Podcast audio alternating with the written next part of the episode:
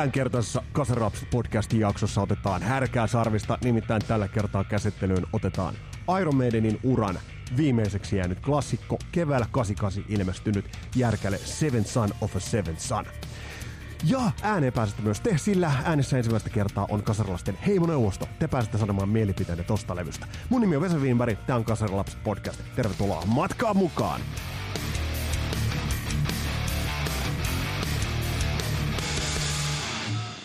Ja niinhän se kävi, että Laku Lahtisen kanssa aika meni kuin iltamissa ja jäi kokonaan käsittelemättä merkittävät, merkittävät äh, hahmot Graham Bonnet, Jolin Turner ja kumpaisenkin taustabändissä Laku Lahtinen on soittanut. Noihin tullaan ehdottomasti palaamaan ja Lakun kanssa ollaan jo sovittu, että toinen jakso tehdään ehdottomasti. Silloin tulee tarinaa noista.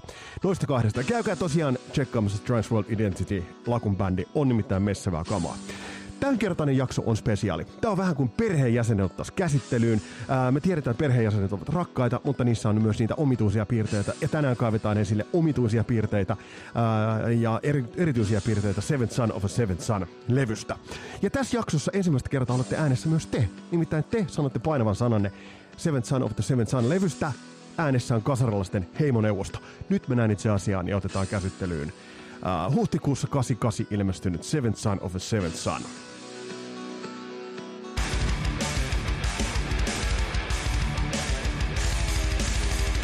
Elettiin kevättä tuhatyhdeksänsataakahdeksankymmentäkahdeksan. Mä olin silloin lukion ensimmäisellä luokalla ja ähm, mun muistikuvan mukaan oli kivan keväinen päivä. Semmoinen hyvä valo alkoi olla ja niinku semmoinen hyvä pöhinä niinku muutenkin. Mun musakuuntelu oli aika intensiivistä noihin aikoihin.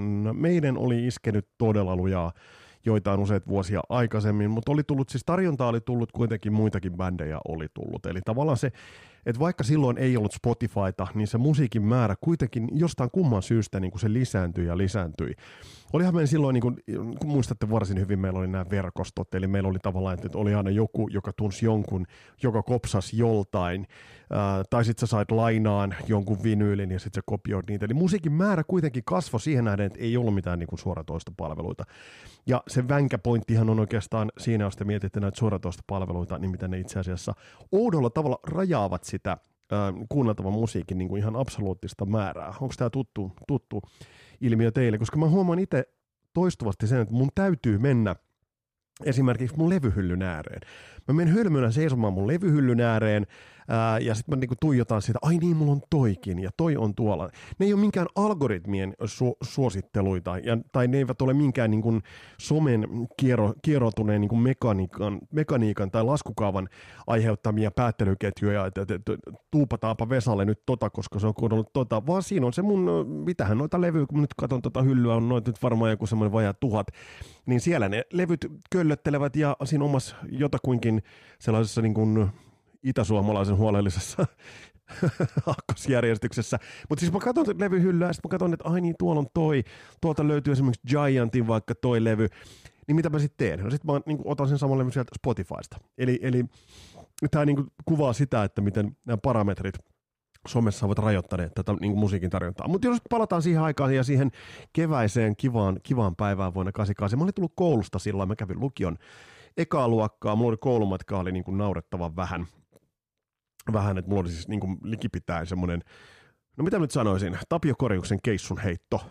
Keissun heiton verran, leiskautuksen verran suurin piirtein niin kuin matkaa siihen kouluun, oli tullut kotiin.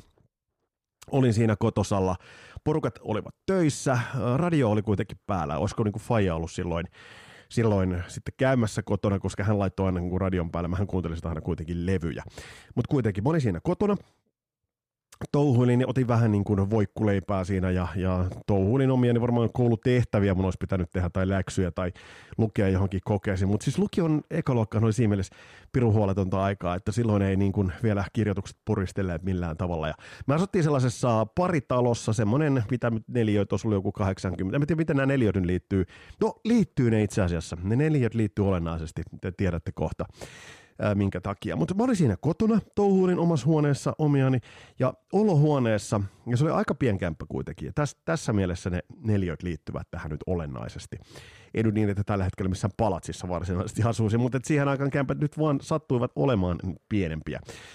Niin radio oli auki, äh, siellä, siellä olohuoneessa, mä touhuilin jotain siinä omassa huoneessa, ja yhtäkkiä mä aloin kuulla jotain niin kuin merkillistä, jotain, jotain niin kuin tuttua ja jotain sellaista, joka, joka jollain tavalla kuulosti, että ei jumalauta. Ja se, mitä sieltä silloin kuuli, radiosta tuli silloin tuttu kertsi. Mä ajattelin, että mikä tää on. Mä, mä muistan, kun mä juoksin mun huoneesta olohuoneeseen, ja siellä oli porukoiden stereot. Mä laitoin täysille se biisi, mikä sieltä tulee. Tässä vaiheessa, kun laulu alkoi, mä olin, että ei jumalauta, tää on Iron Maideniä. Tästä mä juoksin mun omaan huoneeseen, mä laitoin sieltä radion päälle, laitoin radion täysille. Tästä mä juoksin takkahuoneeseen, mä laitoin sieltäkin radion päälle täysille. Ja mä muistan, kun mä, vaan, mä juoksin ympäri sitä kämppää täysin sekopäisenä, ja kun mä tajusin, että ei helvetti, tää on Iron Maidenin uusi biisi, ja mä kuulen tän ensimmäistä kertaa, ja tää on aivan kipeän hyvä. Mulla tulee edelleen tätä muistikuvaa ja sitä muisteles, kun mä juoksen sitä kämppää edes takaisin. Mä tiesin jo siinä vaiheessa, mä olin sata varma, että totta kai tää on Iron Maiden. Siinä soundissa oli jotain tuttua, siinä soundissa oli jotain kuitenkin pikkasen erilaista. Se oli tarttuva kertosäle. Tarttuva kertosää. Äh, Iron Maiden oli ollut niin pari vuotta sikäli hiljaiselolla, että olivat vetäytyneet kiertuelta, Somewhere on Tour-kiertuelta, levyntekoon ja satunnaisia niin kuin mainintoja lukuun ottamatta musalehdistössä. Mä tiesin, että bändi oli tekemässä uutta levyä. Mä olin siinä vaiheessa jo innostunut aika monesta muustakin jutusta. Esimerkiksi tuommoinen niin kuin Jenkkien länsirannikon tukkahevi tuli tosi lujaa siinä vaiheessa ja monet muutkin bändit. Iron Maiden mä en ollut missään vaiheessa niin kuin hylännyt, mä en ollut missään vaiheessa sitä, sitä niin kuin laittanut tietoisesti taka-alaan. Mä tiesin, että sieltä on hyvää tulossa, vaikka Somewhere in Time-levy, niin järeä klassikko kuin se onkin, niin se jätti pikkasen, jos mä nyt suoraan sanon, mä silloinkin tiedostin sen, että se jätti vähän toivo, toivomisen varaa. Sillä levyllä oli loistavat, loistavia biisejä, mutta siellä oli myös muuta, muutamia sellaisia biisejä, jotka eivät niin kuin mun kuuntelussa vaan kestäneet aikaa. Et jos joku esimerkiksi Deja Vu, missä on Dave Murray niin kuin bi- sitä biisiä tekemässä, niin se ei vaan niin kuin mun, mun, mun asteikolla, vaativan lukion ekaluokkalaisen asteikolla, niin se ei vaan yksinkertaisesti ollut niin kuin millään tavalla riittävä. Mutta nyt se kuulokuva, ensimmäinen kuulokuva, joka niin kuin iski siihen niin kuin iltapäivään Kotkan Karhulan Suulisniemen Sunilassa, Sunilassa itse asiassa, niin se oli jotain. Sitten tulee väliosa. Tässä kohtaa mä mietin, että ne synat olivat ilmeisesti, onko ne jääneet pois, et, et, et, et, mitä tapahtuu. Tuttu niinku tämmönen niinku komppivaihdos, tää oli niinku, okei, okay, tää on, tää on niinku tuttua meidän. Ja tässä kohtaa mä muistan edelleen, kun mä sitä meidän kolmehuonetta ja keittiökämppää, mä juoksin ympäri, ne radiot pauhas joka puolella sitä kämppää, takkahuoneessa, olohuoneessa, mun huoneessa. Ää, onneksi kukaan ei tullut kotiin sillä hetkellä. Sitten tulee tää breikki, tässä kohtaa mä kuuntelin, mitä siellä on taustalla. Onko siellä ikään kuin vähän synää? No en mä antanut sen häiritä. Mä olin tässä kohtaa varma, että on tulossa hyvää. On tulossa hyvä levy, on tulossa järeä levy ja ennen kaikkea helvetin tarttuva biisi. Eli mä olin aivan varma tässä kohtaa, että sieltä olisi tulossa hyvä levy. Ja niin siltä tulikin. Hieman pikkasen myöhemmin äh, huhtikuun alussa, mä en muista tarkalleen, että missä vaiheessa mä sain sen le- levyn itse käsiin, mutta hyvissä hyvissä ajoin ennen kesää kuitenkin tuoreeltaan Kotkan sävelaitasta, missä Homer Simpsonin näköinen niin kuin myyjä, myy- oikeastaan siellä oli Homer Simpsonin näköinen, näköinen myyjä, joka sitä, sitä sävelaittaa piti, niin ähm, mä ostin sen sieltä sen levyn vinyylin äh, totta kai ja otin, otin, otin haltuun.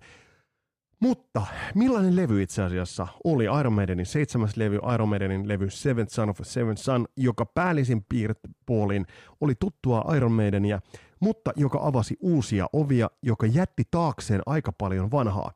Ja Titanic-leffassa on semmoinen hieno, hieno ähm, kohta, kun se Rose, se Titanicin, Titanicilta selvinnyt ähm, äh, nainen, jota, mä en muista, Winslow, mikä, kuka sitä nyt esittekään, en muista sen naisen nimeä, niin äh, kun ilta hämärtyy viimeisen kerran y- ja muuttuu yöksi ja, ja mennään kohti sitä kohtalokasta Titanikin äh, onnettomuusyötä, niin hienosti, hienosti tämä Rose sitten kertaa retrospektiivisesti siinä kohtaan, että and that was the last time Titanic ever saw the daylight. Niin enpä tiedä siinä kohtaa, että kun ton Seventh Sonin pyöräytin sitten ensimmäistä kertaa käyntiin, että tämä olisi Iron Maiden viimeinen klassikkolevy. sellaiseksi se toden totta jäi. Ja tässä jaksossa mun on tarkoitus kerrata, pohtia ja puida sitä, että minkä takia toi levy itse asiassa jäi Iron Maidenin viimeiseksi klassikoksi, mitä tapahtui ton jälkeen, mitä oli tapahtunut juuri ennen tuota, ja, ja miten toi levy on kestänyt aikaa, miltä se kuulostaa nyt, mikä merkitys silloin tässä koko Iron Maidenin saagassa, ja minkä takia sitä tempoa ei enää kyetty toistamaan. Ja tässä jaksossa... Mm, olette äänessä myös te. Mä kysyin teiltä tuolla Kasarilapset Facebookin puolella, kysyin, että et, äh, haluatteko kommentoida tätä levyä, että laittakaa ääniviestejä, ja teiltä tuli helvetin hienoja ääniviestejä. Me tullaan jatkaa tätä aina aika ajoin, kun otetaan joku tämmöinen levykäsittelyyn, äh, niin otetaan tämä käsittelyyn. Ja toinen asia, mistä tullaan käsittelemään, niin kun meillä tulee vieraita, niin te voitte esittää vieraalle kysymyksiä etukäteen, mutta palataan niihin. Tätä tullaan kutsumaan nimellä Kasaril- Kasarilasten heimoneuvosto, ja sen muodostatte te. Kiitokset siitä jo tässä vaiheessa. Helvetin hienoa settiä tulossa. Mutta hei, nyt aletaan puimaan tarkemmin itse asiassa tätä levyä Seventh Son of a Seventh Son.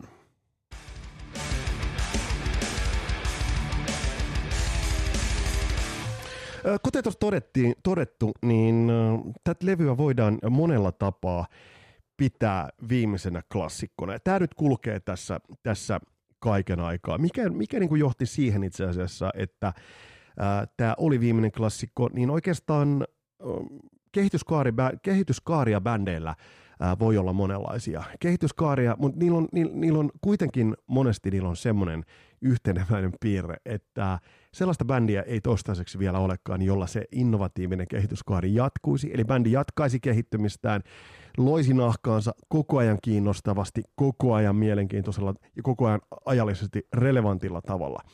Ja tämä oli tilanne myös Maidenillä. Jos nyt ajatellaan tätä niin Maidenin kehitystä, jos ajatellaan sitä varsinkin siitä eteenpäin, kun Martin Birch tuli tuottajaksi. Tässä voidaan nyt kaksi sellaista ö, asemalaituria nimetä, että kum, kummasta lähti se väkevämpi kehitys. Lähtikö se siitä, kun Martin Birch tuli tuottamaan kahdeksankymmentäyksi Killersia, vai lähtikö se siitä, kun Samsonista bändin rekrytoitiin laulajaksi Bruce Dickinson?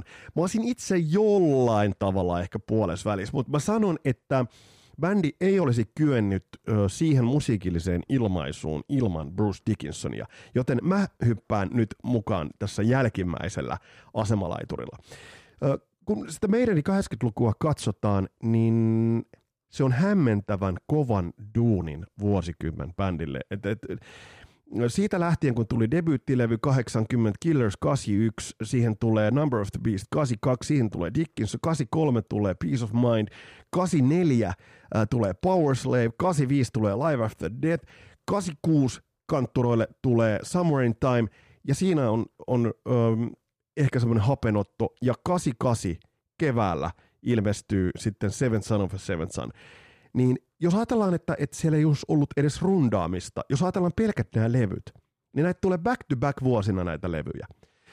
Kokoopano muuttui vielä sen verran, että Nicko McBrain, kuten tiedetään, ja kuten se nyt on tullut meidän jaksoissa niin kuin teidän kanssa todettua niin kuin siljoona kertaa, Nicko McBrain tuli Trust-bändistä, ja edelleen mä muuten pysyn siinä niin kuin kannassa, että on siellä sitten Trust ja Kojira, mitä se lausutaankaan Ranskasta, ei tule yhtään, ei yhtään hyvää rock'n'roll-bändi, no siis elintä. Mutta sieltä on Nicko McBrain. Ja tämä niinku musiikillinen ilme ja musiikillinen ilmaisu tässä kohtaa, tää, tää niinku, että se oli jatkuva nahanluonti, jatkuva muutos soundeissa, ja kun ilmaisukeinot ovat kuitenkin niinku rajalliset, niin on jälkeenpäin ihan loogista ajatella, että et, et se päätepiste sille kehitykselle tuli tuossa seiska-levyn kohdalla. Eli se tuli siinä kohtaa, kun bändi julkaisi Mm, julkaisi Seventh Son of a Seventh Sonin. Voidaan kärjistetysti sanoa, että Maidenillä oli taskussaan tuossa vaiheessa pelkkiä onnistumisia. Et oikeastaan niin pieni semmoinen ähm, riski, totta kai aina on niin kuin esimerkiksi live-levy, mutta se oli Maidenin Live After Death, se oli sanotaanko World Slavery Tourin jälkeen, se, että äh, ukot vetivät sitä happea kitusiansa, niin se oli oikeastaan ihan selviytymisen kannalta olennainen juttu. Ja kun tultiin sitten eteenpäin, niin esimerkiksi Bruce Dickinsonilla alkoi se väsyminen tuntua, ja jos sä nyt ajattelet, että sä vedät noilla piipuilla, niin, niin äh, ei ole mikään ihme, ei niin kuin mikään ihme, että sulla alkaa se väsy sinne tulla.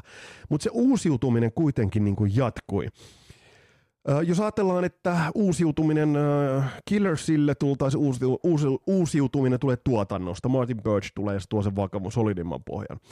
Sitten tullaan Number of the Beastin, se uusiutuminen tulee sitä kautta, että bändin kirjoituskynä yksinkertaisesti Adrian Smith alkaa pikkuhiljaa tulla sinne.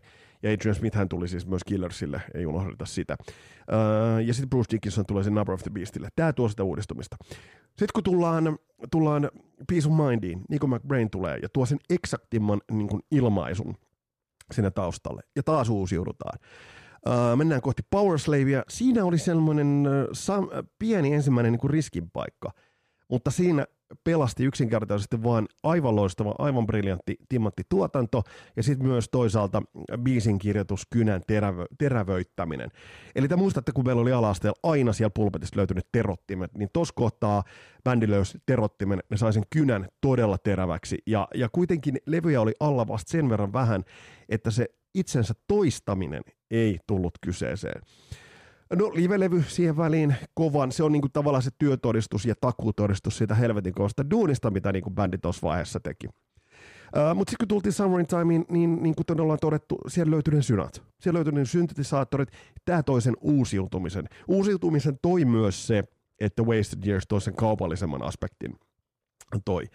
Ja tässä kohtaa, kun mennään sitä Maidenin saagaa eteenpäin, niin, niin yksi osa sitä uudistumista oli se, että se kadun soundi, Se, se niin kuin Lontoon kadun soundi, se häipyi siitä niin kuin pikkuhiljaa pois. Ja jos ajatellaan sitä, että me tullaan johonkin tuohon vaikka Somewhere in Timeen, niin siellä sitä kadun soundia siellä ei niin kuin enää niin kuin hirveästi ole.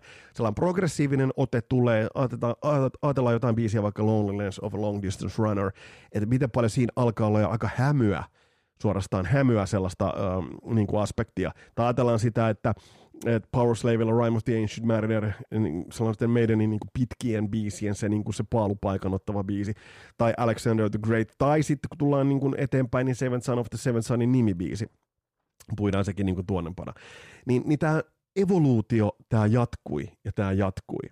Ja kun tultiin, tultiin sitten siirryttiin eteenpäin tästä, niin se rundaaminen kuitenkin on ollut siellä koko ajan. Eli sen lisäksi, että bändi on luonut nahkaansa koko ajan niin kuin musiikillisesti, niin siellä on ollut koko ajan se rundaaminen taustalla. Mm, en ole niin paljon keikkoja soittanut, mutta joitain kuitenkin pystyn sanomaan, että silloin kun sun, sun, sä olet koko ajan niin kuin liikkeessä ja sun pitäisi luoda ja pysähtyä, eli tavallaan se on stop and go niin kuin liike, pitää olla niin kuin todella, että silloin sä et voi olla semmoinen niin kuin, äm, musiik, musiikin Jesse Puljärvi, että sä vetät sellaisia niin kuin pitkiä jääpallokierroksia, vaan sun pitää olla sitä stop and go, go koko ajan. Sä rundaat, sä pysähdyt, sä koko ajan niin kuin liikkeessä teet niitä juttuja, sä pysähdyt, sä niin kuin nauhoitat, äänität, tuotat uutta ja meet eteenpäin. Ja tässä meidän onnistui aina Seventh Soniin asti. Muutosta tapahtui siitä eteenkin päin, mutta Seventh Sonilla oli ensimmäiset merkit siitä, että bändi hieman alkoi toistaa itseään. Ja tullaan avaamaan sitäkin tuossa, äh, tuossa kun mennään eteenpäin. Eli tavallaan ensimmäisiä merkkejä alkoi tulla siitä, että toistaako bändi itseään.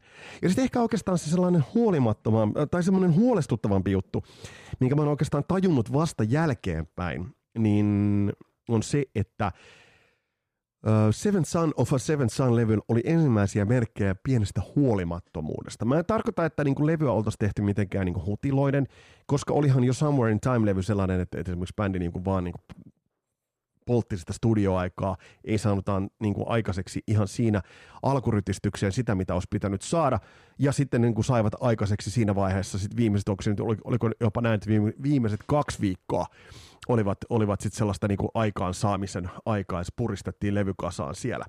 Mutta Seventh Son of a Seventh Son -levyllä on ensimmäiset niin kuin merkit sellaista niin kuin pienestä, ehkä mä sanoisin, huolimattomuudesta, sellaisia niin kuin elementtejä, jota sitten niin meidän levyt ovat olleet niin läpeensä täynnä. Et, et, et siis, niin, mä oon kerran päässyt haastattelemaan Nicko McBrainia. Oliko se niin Dance of Death-kiertue vai se kiertue ennen siitä kävivät Hartsulla.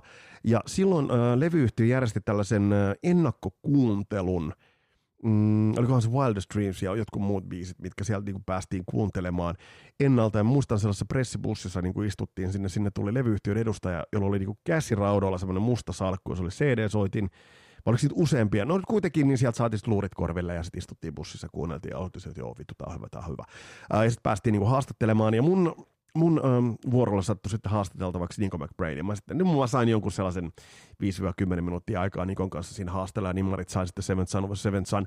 C D sen sain niin sitten nimmarit Nikolta, ja, ja mä muistan, mä kysyin tästä, niin kuin, tästä Tight But Loose ähm, tällaisesta niin kuin periaatteesta, ja, ja Nicko niin kuin vahvasti oli niin kuin sitä mieltä, että joo, että tää on niin kuin soitossa, että jo Bonhamilla ja muilla niin kuin on ollut tää niin kuin Tight But Loose. Mulla on se nauhoittelu, no, no, se, mulla on se haastattelu myös minidiskillä. Mä kaivan sen joskus.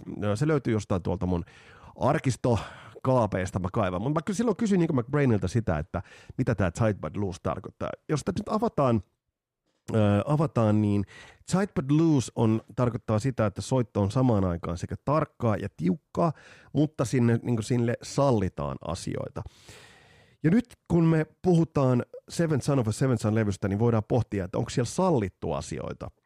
Vai onko sinne tapahtunut vahingossa muutamia juttuja. Ja mun tästä muutamia poimintoja. Nämä nyt ei niinku kenenkään maailmaa kaada, mutta nämä on häirinneet mua niinku aina. Ja yhden näistä sanoo Anssi Kippo. Öö, tuottaa velho analogi, analogi Anssi Lappeenrannasta sanoi yhden. Ja sen kun te huomaatte, niin se on lähestulkoon yhtä päräyttävä kuin se, jos te kuuntelette Metallican Sad But True -biisin sitä alkuun, kun se lähtee, että siinä on, on onko siinä nyt rytmimuna, sellainen perkussiosoitin. Kun te bongaatte sen sieltä, niin se on yhtä, yhtä äh, silmiä avaava, joten ette enää voi kunnollista biisiä kuuntelematta sitä perkussiivista elementtiä. Ja Seventh Son of Seventh Son -levyn yhdestä biisistä löytyy semmoinen juttu, että kun mä mainitsin sen teille ääneen, niin te ette enää sitä biisiä voi samalla tavalla kuunnella. Tiedoksi vaan. Mutta kuten mä to- totesin, niin Martin Birch tuottajana, mm, biisinkirjoitushartiat tässä kohtaa bändillä levenivät, ja, ja tämä levy oikeastaan niin on Adrian Smithin ja Bruce Dickinsonin juhlaa, kun käydään noita biisejä läpi, niin näette. Ähm, mutta tämän levyn äh, oikeastaan, ähm, mä sanon, että Martin Birchin kanssa niin tehty työ, niin oli myös kokenut sen evoluution. Niin soundit jokaisella niin meidän levyllä ovat häkellyttävän erilaiset. Et ehkä me niin eniten samankaltaiset soundit keskenään Martin Birchin tuottamista levyistä, niin samankaltaiset soundit, mä ehkä eniten kuitenkin sanoisin, että löytyvät mm, levyiltä Peace of Mind ja sitten uh, Power Slave. Mutta muilla levyillä soundi elää koko ajan. Ja tultaessa myös tähän Seventh Son of a Seventh Son -levyyn, niin oli huomattavaa se, että et, et esimerkiksi tää, tämä syntetisaattoreiden käyttö, niin se oli vähän iisimmällä pohjalla. Oliko jopa niin, että kun Somewhere in Time-levyllä Steve Harrisilla, Dave Murraylla, Adrian Smithillä kaikilla oli tämä niinku bass, guitars, synthesizers, niin oliko niin muistaakseni, se nyt mulla olisi vinyyli tuossa ylhäällä, voisin katsoa, mutta ei jaksa nyt kirmasta sinne sitä takia, sen takia, mutta oliko näin, että mm, siinä kohtaa Dave Murraylla ei enää ollut sitä synthesizers, mutta mut Adrian Smithillä totta kai niin loogisesti ja luonnollisesti oli. Mutta Adrian Smith, Bruce Dickinson -akseli on ehdottomasti se, joka niin puhkesi kirkkaimpaan ja, ja näyttävimpään kukkaansa tällä levyllä. Ja, ja se biisinkirjoituskynä, se terävöity sen Somewhere in Timein jälkeen, jossa oli muutamia ohi, ohi, ohivetoja. Tämä oli myös konseptialbumi. Mä en sille itse niin kuin sille asialle niin hirveästi niin kuin siinä vaiheessa antanut ö, arvoa, mutta toki niin kuin se on asia, jota olen oppinut tulevina ja sittemmin vuosikymmeninä arvostamaan, arvostamaan, että tämä on konseptialbumi, ja se on iso juttu tässä.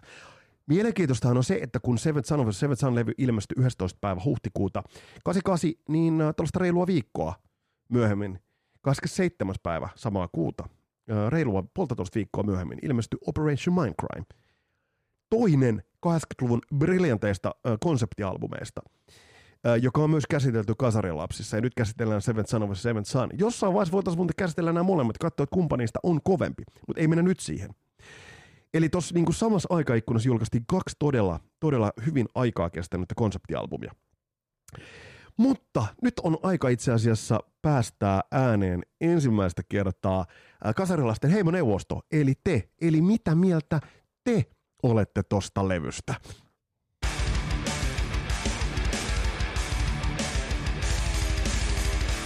Eli tässä ohjelmaosiossa heimoneuvostossa äänessä tällä kertaa ovat Mikko Juki, Aleksi Kasari, Jake, Sami Mikkonen, Kari A. Gilkast, Kristian Huovelin sekä Ville alias Raivokokki eli Sludger Hauer, mutta ensimmäisenä annetaan Sami Pakariselle kommentti, eli miten putosi Seventh Son of a Seventh Son. Mitä mieltä siitä levystä?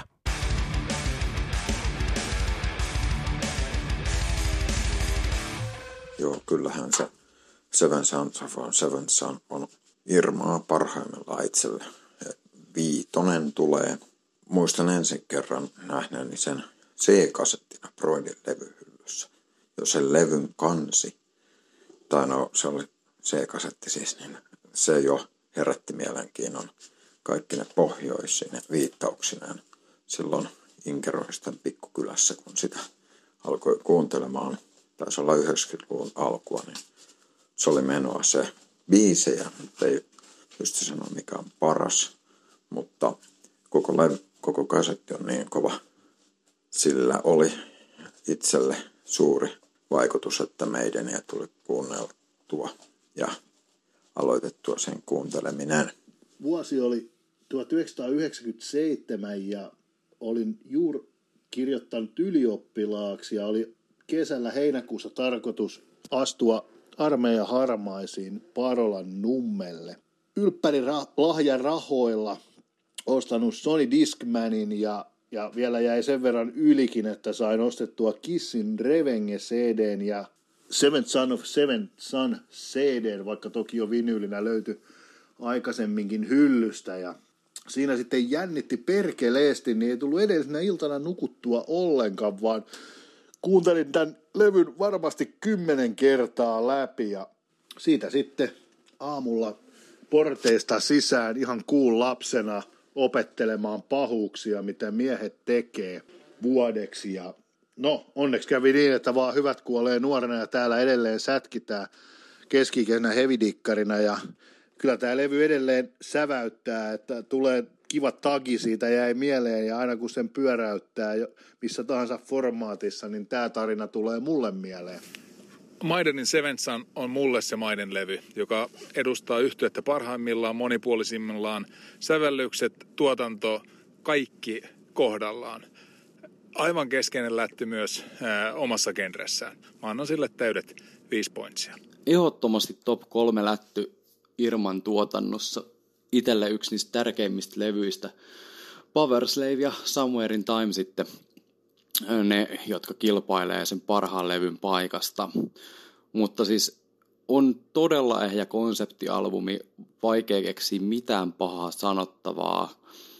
Mielenkiintoista, että Adrian Smith on tosiaan kolmessa biisissä krediteissä ja on, niin kuin, jotenkin menevimmät rallit ite, itelle. Mä just katselen tuota Seventh Sonin biisilistaa, niin onhan toi nyt ihan huikee. Ei voi antaa arvosanaksi muuta kuin se femman. Ja sitten erikoismaininta tuolle vikalle biisille oli The Good Die Young, aivan käsittämättömän upea. Ja sitten mä vielä mietin tota, että olisiko toi Can I Play With Madness jopa levy huonoin ralli, joka ei sekään ole huono. Seventh Son of a Seventh Son. Maidenin paras levy, viisi kautta viisi. Kaikki toimii ja bändi musiikillisesti, soitannollisesti ehdottomassa piikissä. Nostetaan hattua Seventh Sonille. Se on kuin mikäkin viski tai viini. Se on parantunut. Ja osaltaan tähän myös vaikuttaa hyvin ajaton soundipolitiikka. Kiitos Martin Birch. Sytytetään kynttilä sinulle. Hello.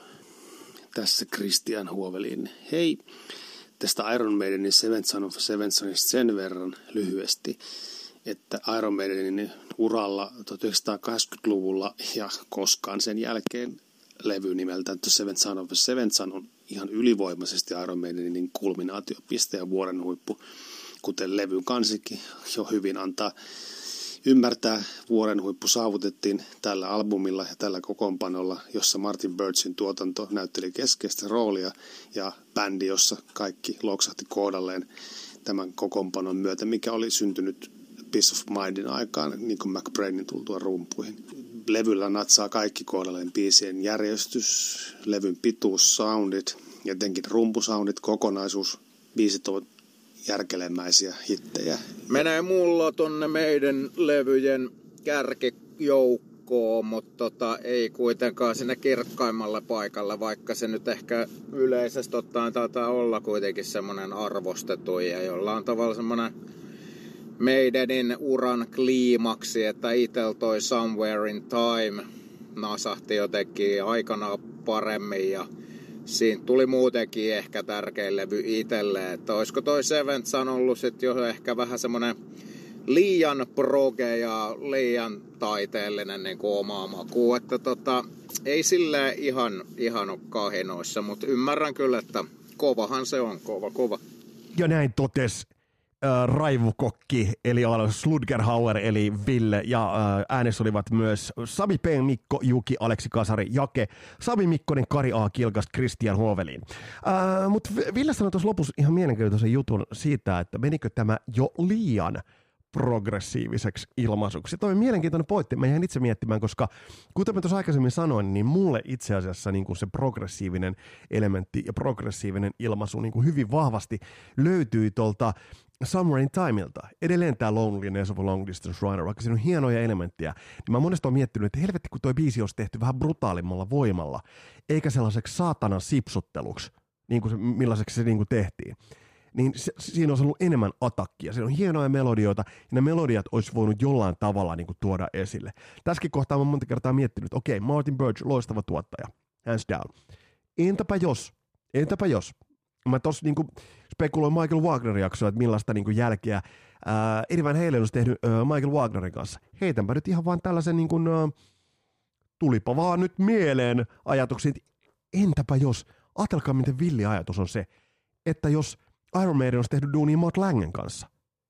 Koska, jos te nyt olette ihan rehellisiä itsenne kanssa, ja te kuuntelette esimerkiksi Can I Play With Madnessin tiettyjä kitarajuttuja, jotka ovat Adrian Smithin kädenjälkeä, niin ei nyt ole mikään salaisuus, että Adrian on kuunnellut aika huolella vuotta aikaisemmin ilmestyneen Def Leppardin Hysterian. Ja tämä on ihan niinku fakta, että se löytyy lukuisia sellaisia niinku kitarasoundillisia niinku ratkaisuja, jossa niinku aikaisempaa enemmän. Tällä levyllä vielä enemmän niinku tuotiin sellaisia niinku kitarasoundeja, jossa oli sitä synaa taustalla, mutta siellä oli koorusta, siinä oli flangeria laitettu ja tavallaan haettu vähän sellaisia soundeja, mitä Steve Clark ja Phil Collen ja Mutt Langen kanssa tekivät. No yhtä kaikki. Mutta hei, te olitte tota mieltä, mun nyt kuullaan miten asia oikeasti on. Nyt käsitellään Seventh Son of a Seventh Son -levy ja mä en tee tästä nyt ihan varsinaista ää, levyarvostelua. Koska levyarvosteluita niin kuin niitä löytyy, ja, ja siis mä, koska levyarvosteluiden niin se, se niin kuin juttu on se, että ää, teillä on, te tiedätte millainen tuo levy on. En mä nyt ala teille kertoa sitä, että millainen tuo levy on, mutta mä vien teidät läpi ton levyn, ja te huomaatte sieltä muutamia juttuja, kun me mennään tuota levyä lävitse. Eli nyt pitäkää huomista kiinni, lähdetään käymään läpi levyä Seventh Son of a Seventh Son.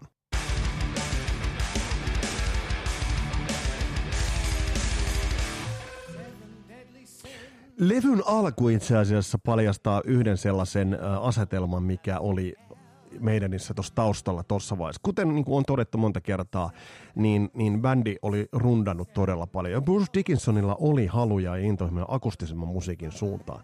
Tässä alussa ja introssa niin kuin näitä niin kuin akustisia intohimoja hieman kuuluu, eli toi kaihomielinen. Biisi Moonchild, joka avaa tämän levyn, niin oikeastaan niin kuin avaa, vie meidät siihen saagaan todella hienosti. Eli kertoo tämän niin kuin luvatun, kertoo tämän myyttisen seitsemännen pojan, seitsemännen pojan, jolla niin kuin taruston mukaan. Joku voisi muuten lähteä, lähteä laittaa tähän, että minkä tarustan mukaan, miss, missä tässä puhutaan, Kalevalassa vai Raamatussa vai missä. Mutta yhtä kaikki niin kertoo sen, on, on sanottu tämän tarustan mukaan, että siellä on niin myyttisiä kykyjä. Tämä avaa sen tarinan todella hienosti. Tämä on klassinen mm, keikanaloitusbiisi. Muista kahdeksankymmentäkahdeksan, kun olin katsomassa Maideniä äh, Hellwain lämpärinä, niin onhan entään kurkompaa aloitusta voi ollakaan. Että tavallaan toi Adrian Smithin toi delay-homma, joka on muuten todella naurattavan yksinkertainen. Se kuulostaa vaikealta, mutta siinä on niinku tyyt, tyyt, tyyt. Tällä rytmillä soitetaan dilsa siihen, niin se tekee tuollaisen poukkoilevan. Ja mä sain tämän tietää ihan vastikään, kiitokset Dead End Irony-kitaristi Simolle, joka valastoi jutun mulle, kun mä ajattelin, että se on sellaista niin kuin todella monimutkaista. Tämä on kuin tehty live-tilannetta varten. Tässä kohtaa niin kuin, äh, tavallaan tajuu, että tässä on niin kuin meidän keittänyt kasaan. Mä muistan, kun mä sain tämän, ja tää lähtee tästä. Ai saatana. Äh, tässä kohtaa mä muistan, kun mä ensimmäistä kertaa äh, laitoin tämän levyn soimaan, niin mä tajusin, että, että tässä on se brutaali voima. Tässä on niinku se niinku, tavallaan, mitä mä odotin joltain Aces High-levyltä. Caught Somewhere in Time oli vähän liian hienostunut biisi. Se oli vähän liian Öö, mä en nyt sano, että omituinen biisi, mutta se oli hieman liian hienostunut biisi mone, monella tapaa. Tää avaa saagan, tää on loistava öö, näyttö öö, Adrian Smithin, Bruce Dickinsonin niin kuin loistavasta voimasta, ja kertosäkeessä niin kuin tajuu tämän niin kuin melodisen voiman. Että siinä niin voi kuvitella, että siinä on toi niin kuin Adrianin toi kuvio, mitä se pyörittää. Eli tavallaan tää avas, avaa pelin, pelin todella, todella uskottavasti.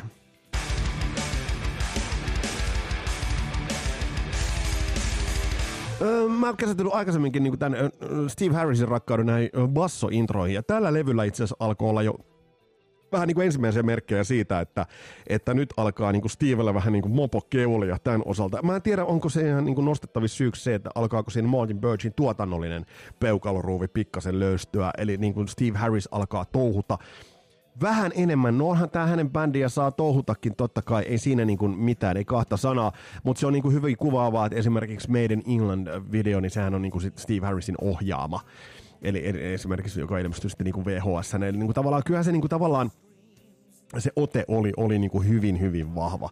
Ää, jos tätä nyt ajatellaan, niin, niin tää biisi Infinite Dreams on melodinen, tää on hieno, tää on, tässä on jotain sukulaisuussuhdetta Revelationsille.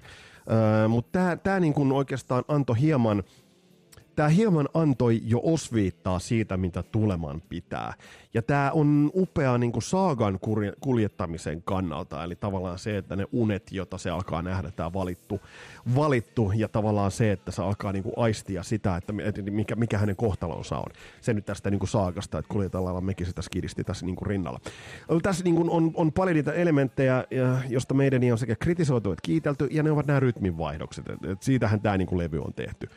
Öö, meneekö tämä niinku, esimerkiksi Nikon osalta aina niinku gridissä, eli meneekö tämä niinku tavallaan ihan, että et sä voit ottaa täällä niitä myöhempiä nopeita osia ja verrata niihin aikaisempia, siellä on niinku pientä heittoa, se ei ole se iso juttu. Et tässä on nyt se side but loose juttu, on näissä siirtymissä, tämä on tiukkaa soittoa, mutta tämä ei ole niinku sillä tavalla niinku gridin vettyä soittoa. Ja näitä rytminvaihdoksia tulee, mutta nämä on perusteltuja. Ähm, Sitten meidän on kärsinyt todella paljon niinku sellaista asiasta kuin niinku toisto. Eli, eli tavallaan, äh, kyllä tässäkin sitä toistoa tulee, mutta on, on niinku lukuisilla levyillä Seventh Sonin jälkeen niin on, on paljon sellaista, että onko se toisto niinku vähän liiallista. Ja siitä niinku voidaan, voidaan olla montaa mieltä. Tämä biisi on, on, on tämä niinku meni keikalle, ja tämä antoi osviittaa. Ajatellaan niinku Fear of the Darkilla jotain Afraid to Shoot Strangersia ja tällaisia. Niin tämä antoi sitä osviittaa niinku tuleville vuosille. Tämä on hyvin progressiivinen, tämä on hyvin tuohon tarinaan sopiva, ja tämä tukee nämä niinku synat hienosti. Mutta tällä, tällä, tästä biisistä löytyy yksi juttu, joka häiritsee mua, niinku, syö mua niinku rotan lailla. Ja kun mä olin tottunut siihen, että meidän on niinku virhe heitöntä soittoa. Me mennään eteenpäin. Niin miten on mahdollista, että tuolta puuttuu kohta niin kun, ä, ajassa viisi seitsemäntoista, niin puuttuu, Nicko McBrainilta puuttuu yksi virvelin isku. Joku voi sanoa, että se on tarkoituksella. Ei varmasti ole tarkoituksella yhtä virppaiskua jätetty. Se tulee ihan viiden sekunnin päästä. Kuunnelkaa, sieltä jää yksi virveli iskun välistä. Kuunnelkaa nyt.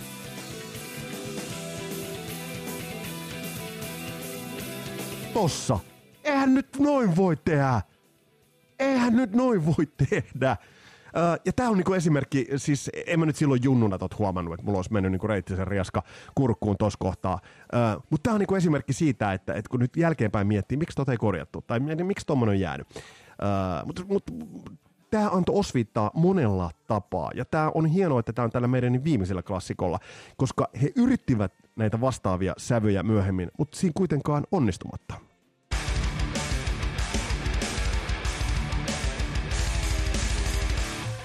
Uh, jo toi niin kuin mainittu Can I Play Madness, niin tässä on mielenkiintoista se, että tämän, tätähän Adrian Smith tarjoili slovarina.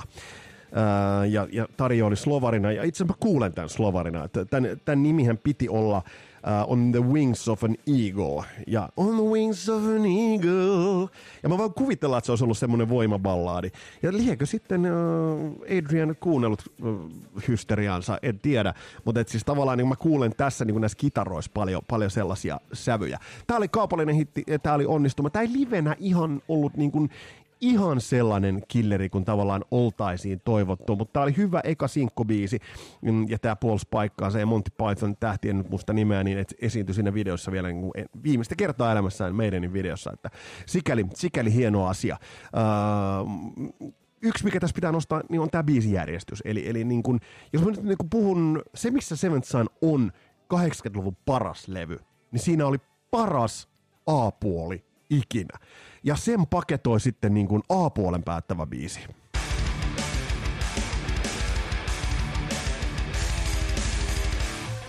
The Evil That Men Do. Mä nostan tämän äh, ykkössijalle, kun puhutaan kaksikosta Bruce Dickinson, Adrian Smith. Tässä on vaan se kaikki hienostuneisuus, se kaikki oikeastaan sofistikoituneisuus äh, yhdistettynä voimaan, vahvaan tunnelmaan.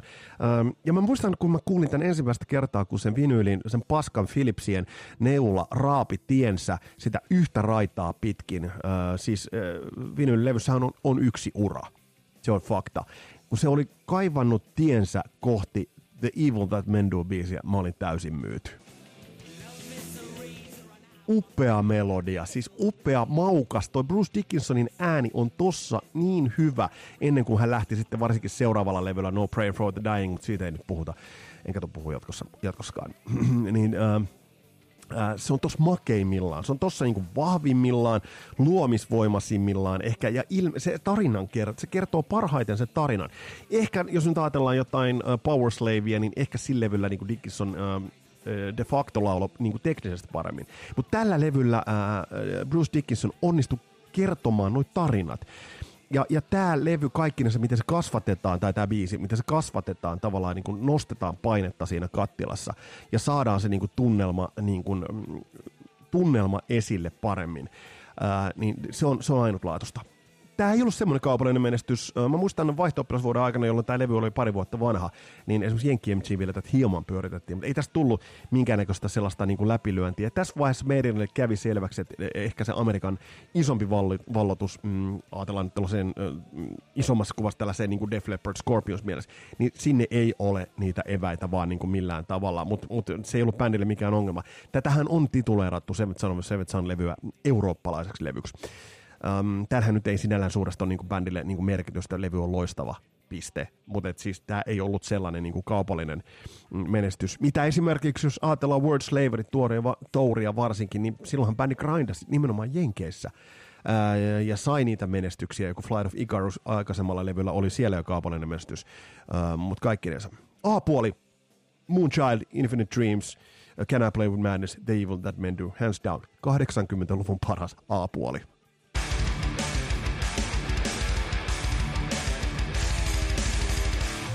Se, mikä toimii, niin sitä kannattaa ehdottomasti tehdä. Levyn nimibiisi, kun mä laitoin silloin sen levysoittimen neulan sille B-puolelle, ja nimibiisi Seventh Son of a Seventh Son alkoi soida. Mä tiesin ensimmäisestä nuoteesta saakka, mä tiesin, että nyt on jotain isoa tulos. Tässä on käytetty maagisen hienosti noin synät, eli tavallaan se on semmoinen niinku kuorosoundi, ja se luo sellaisen äh, niinku eeppisen, oikeastaan aika sellaisen niinku... Siinä on uhkaa aika paljon, ja se, se on erittäin vahva tunnelmallisesti. Ää, nyt tulee se kohta, mikä niinku tulee räjäyttämään teidän päänne. Et kun nyt tullaan tähän Bruce Dickinsonin vahvaan lauluun, ja tämähän menee periaatteessa mollissa, niin kohta tapahtuu jotain omituista. Ja biisin kestohan on onko. Mutta kuunnelkaa, miksi se laulaa duurissa tämän ekat säkeen?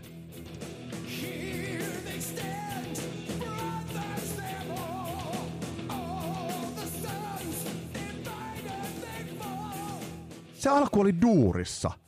Että on niinku pikkasen, pikkasen niinku jäytää, ja, jäytää ja ihmetyttää. Täällä jo alkaa seuraavat biisit niinku soida, ei, mutta ei anneta sen, sen niinku häiritä. Eli siis laulaa duurissa sen, sen alun. Ja toi on niinku mielenkiintoista. Tässä tulee nyt sitä toistoa paljon. Ja tää on tunnelmallisesti tää on loistava biisi, mutta tähän lähti nyt oikeastaan pikkasen niinku jäljittelemään Rime of the Ancient Marinerin rakennetta ihan niinku täysin. Eli tämähän on... Voidaan sanoa, että identtinen, mutta tässä vaan nämä osat ei ole niin hyvät. Tässä olisi pitänyt olla parempi kertosää kuin mikä tässä nyt on. Ja oikeastaan toi sää on vahva, mutta se olisi ansainnut niinku paremman kertosäkeen ehdottomasti. Tämän biisin se niinku on, onnistunein niinku osio on, on tämä niinku nostattelu. Eli mistä lähdet? Tämä oli livenä loistava, tämä oli, niinku, äh, tämä oli erittäin dramaattinen äh, ja tässä oli... Niin kuin loistavasti jälleen niin kuin nämä, nämä synat käytetty. Että jos ajatellaan niin kuin se, sitä niin kuin parasta esimerkkiä, missä meidän käyttää niin kuin syntetisaattoreita, niin se on Seventh Son of a Seventh Son -nimibiisi nimenomaan. Että tässä ne on niin kuin sen moodin osalta, ne on niin hienosti tähän tuotu. Ähm, Sitten tästä eteenpäin, kun mennään, niin tämä jää pahasti Rime of the Ancient Marinerin jalkoihin, koska mä väistämättä näitä vertaan. Vertaan säkin. Se on helppoa, koska näissä on niin paljon samaa. Nämä on rakenteellisesti niin, näissä on no, niin paljon samaa. Ja Rime of the Ancient Mariner, kun sä teet jotain, jonkun jutun ensimmäistä kertaa, niin se, siinä on se ainutlaatuisuusefekti. Mm, tämä lähtö tähän nopeeseen kohtaan on mallikas, mutta tämäkin jää siitä Rime of the Ancient Marinerin siitä, missä se lähtee, ne pyrot sieltä pamahteli. Koska livenähän tämä niinku, meidän niinku, käytti tätä ihan sama, ihan täsmälleen samalla tavalla. Saagan kuljetuksen kannalta tämä on olennainen palanen ja helvetin hieno biisi.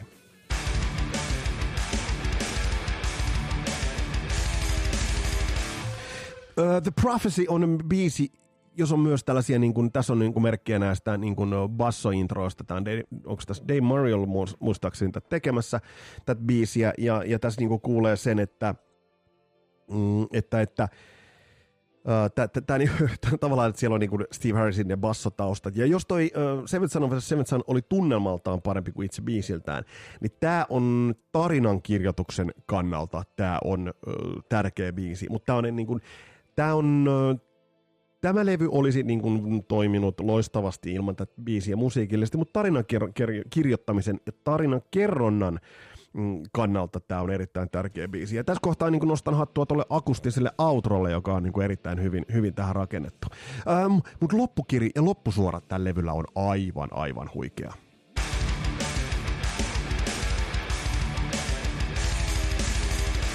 No joo, mitä mä sanoinkaan noista niin kuin basso, bassojutuista, että The Clairvoyant-biisi, äh, tarinallisesti se menee tähän niin kuin upeasti, mutta Steve, tää, Steve tietysti tulee, että no tää on Steven bändi, että hän nyt sai tehdä tuossa kohtaa niin kuin ihan mitä vaan, mutta että tää biisi oli kuitenkin, tästä, tästä kuuli jo alusta, ja kun tavallaan niin kuin ton, ton tyylistä juttua, hän ei ollut vielä niin kuin läpeensä tehnyt vielä tuossa vaiheessa, niin, niin tajus. Tämä oli mielenkiintoisesti tehty biisi kaikkinensa niin kuin senkin takia, että tämä oli niin kuin tavallaan tässä tajus jo, että tämä on klassikko jo syntyessään.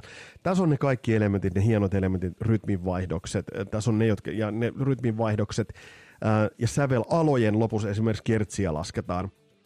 lasketaan ja muistaakseni nostetaan takaisin, niin nämä palvelee sitä niin kuin kokonaisuutta, plus että niin kuin se, niin kuin tavallaan se, että menee selvän näkijälle ja niin kuin kysymään kohtaloaan. Niin, niin tämä tää, tää, tää biisi vaan on ehdottoman hyvä. Mutta tässä kohtaa niin bändi löysi tämän, niin tämän, tämän kompin, jota nyt sitten, sitten viljelyt liiankin kanssa. Eli tämä tämmöinen niin tavallaan niin snare edellä, snare ykköselle menevä sellainen takata, takata, takata, takata. Totta mä en, mä en oikein, oikein tiedä, että monessa kohtaa, tämä on vähän niin kuin Erik Karin Tomi-kompit. Ja monessa kohtaa mietin, että, että olisiko se suora komppi vaan ollut parempi. No tässä kohtaa ehkä ei. Mutta kun katsoo meidän, niin uraa siitä eteenpäin, niin se suora komppi olisi monessa kohtaa ollut parempi.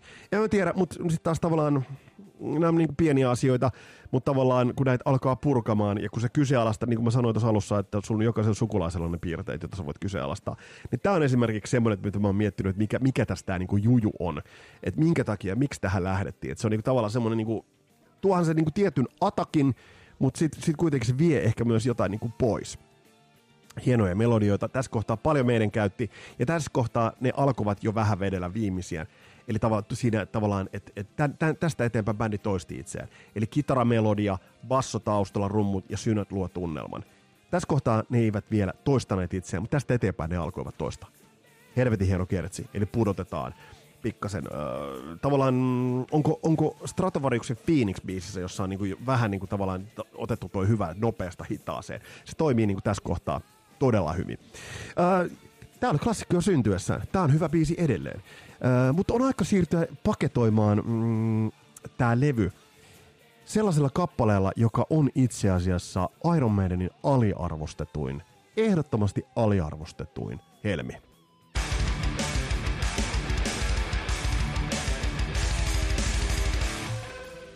Kuten tuossa Heimoneuvostossakin kuultiin, niin, niin Only the Good Die Young, joka päättää tämän saagan pohdiskellen elämän ja kuoleman kysymystä. Se päättää pohdiskellen, pohdiskellen niin kuin niitä, sitä asetelmaa, että mikä on ihmisen ää, ja pysyvyyden ja säilyvyyden arvo tässä niin kuin jatkumos, missä me mennään.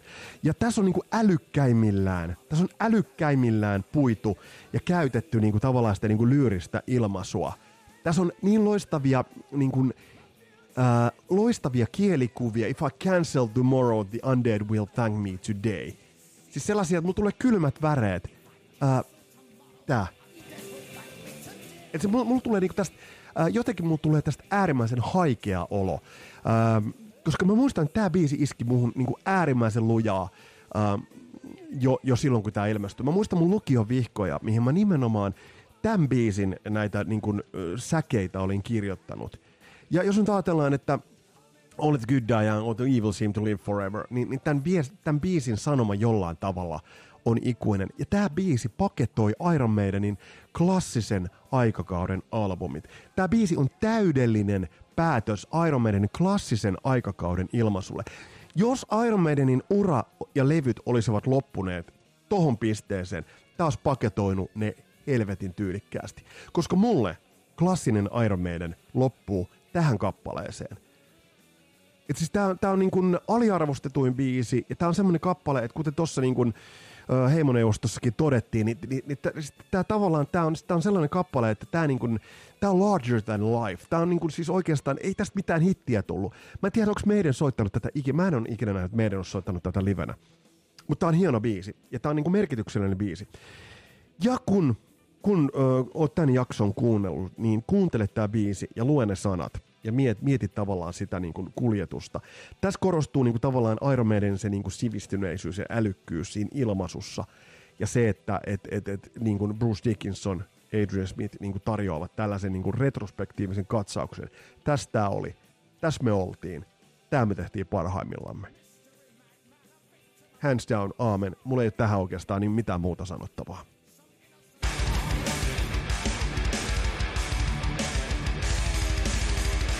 Huhhuh, meni vähän niin kuin jopa tunteisiin toi, on, on, on, on pakko, pakko sanoa, on pakko sanoa, siis äh, niin kuin mä oon sanonut, niin tämän jälkeen se Titanic meni pohjaan, tämän jälkeen Iron Man teki, Adrian Smith lähti, ja se oli, se oli mulle helvetin kova pala, koska Adrian Smith oli ja on, se on se primus inter pares kitaristi Maidenissä mulle, eksakti ilmaisultaan, melodinen, melodinen sävellys kynältään ja tätä kaikkea. Meidän tästä eteenpäin, mitä alkoi tehdä? Ähm, Jenny Curse tulee, tulee tilalle. Mä, mä en pysty tekemään Jenny Curse. Siis kuunnelkaa Tail Gardenin alku ja se eka solmilla Jenny Curse tulee sisään. Ei jumalauta. Mä kun kuulin sen silloin, Holy Smoke-biisi oli eka, mitä mä kuulin. Äh, mä en suostunut ostaa sitä levyä.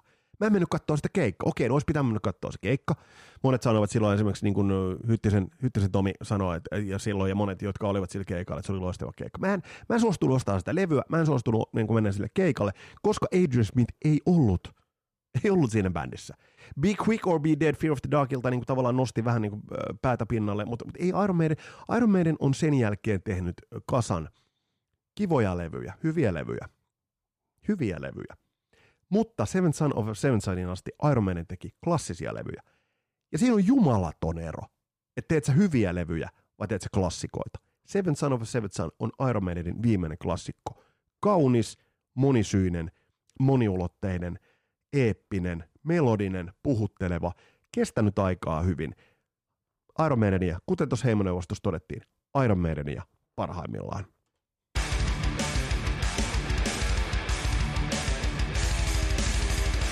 Huhhuh, mun on, mun on pakko paljastaa teille, mun on tällä hetkellä niin kuin takki aika tyhjä. Siis ei takki tyhjä, kasarilapset, jaksojen tekemisestä. Näitä tulee, mulle on useammat teistä ovat sanoneet, että, että tuleeko näitä vielä. No totta, munassa näitä tulee vielä, eihän näin lopu mihinkään. Jaksoja tulee tulemaan, ja me ei niin kuin jaeta tätä mihinkään niin kuin tuotantokausiin. Meille tämä koko elämä on yhtä helvetin tuotantokautta, ja sen takia me painetaan eteenpäin, ja teidän kanssanne. Ää, mulle oli tosi iso merkitys sillä, että te lähditte mukaan tuohon heimoneuvostoon ja te tulitte kasarilasten äänellä. Te toitte sen äänen ja toitte omat rohkeasti ä, omat mielipiteet. Kun tulee seuraava hyvä paikka, niin vähän rytmitellään näitä, tehdään kasarilapset livejä ja sitten otetaan teitä ääneen. Ja, ja kun tulee seuraava vieras, niin, niin otetaan kyssärit. Kysymyksiä tälle vieraalle, niin saadaan sitten myös teidän, teidän niin kun, ä, näkemystä tähän, tähän mukaan. Mutta mulla on tällä hetkellä takki tyhjä. Siitä syystä, että mä pelkäsin tämän levyn käsittelyä. Mä pelkäsin tätä sen takia, että kykenisinkö mä käsitellä tämän levyn tarpeeksi kriittisessä valossa, koska mä rakastan tätä levyä.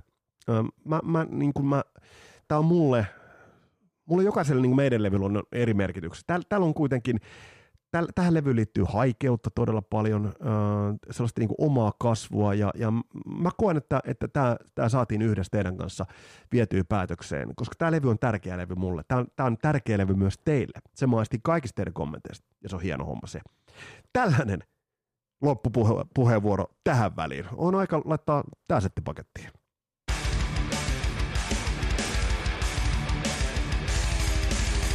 Annetaan shoutout tässä vaiheessa myös Pappa Kahvit -podcastille. Kundit ottivat ja yhteyttä ja kysyvät vieraaksi. Ja niinpä sieltä on tulossa nyt ihan näillä näppylöillä on tullut sellainen varmasti puolentoista tunnin jakso, missä, missä puhutaan Kasarin lapset -podcastista, puhutaan teistä, puhutaan tuottajataskisesta, puhutaan, puhutaan muun muassa Kasarin lapset -podcastin introista, jotka on tehnyt Niko Kudia, kiitokset sinne, ja, ja puhutaan kaikesta tästä. Ja hei, ne teepaidatkin on tulossa, mä kävin just eilen morjestamassa äh, toimittajaa, joka noi paidat tulee toimittamaan, niin, niin tehdään mahdollisimman hienosti. Mä teen sellaisen listan, mistä sitten voitte valita oman kokoinen, laitatte mulle mailia, mä laitan maksutiedot ja laitan sitten pakettia tulemaan, että ne paidat tulee. Niistä tulee helvetin hienot.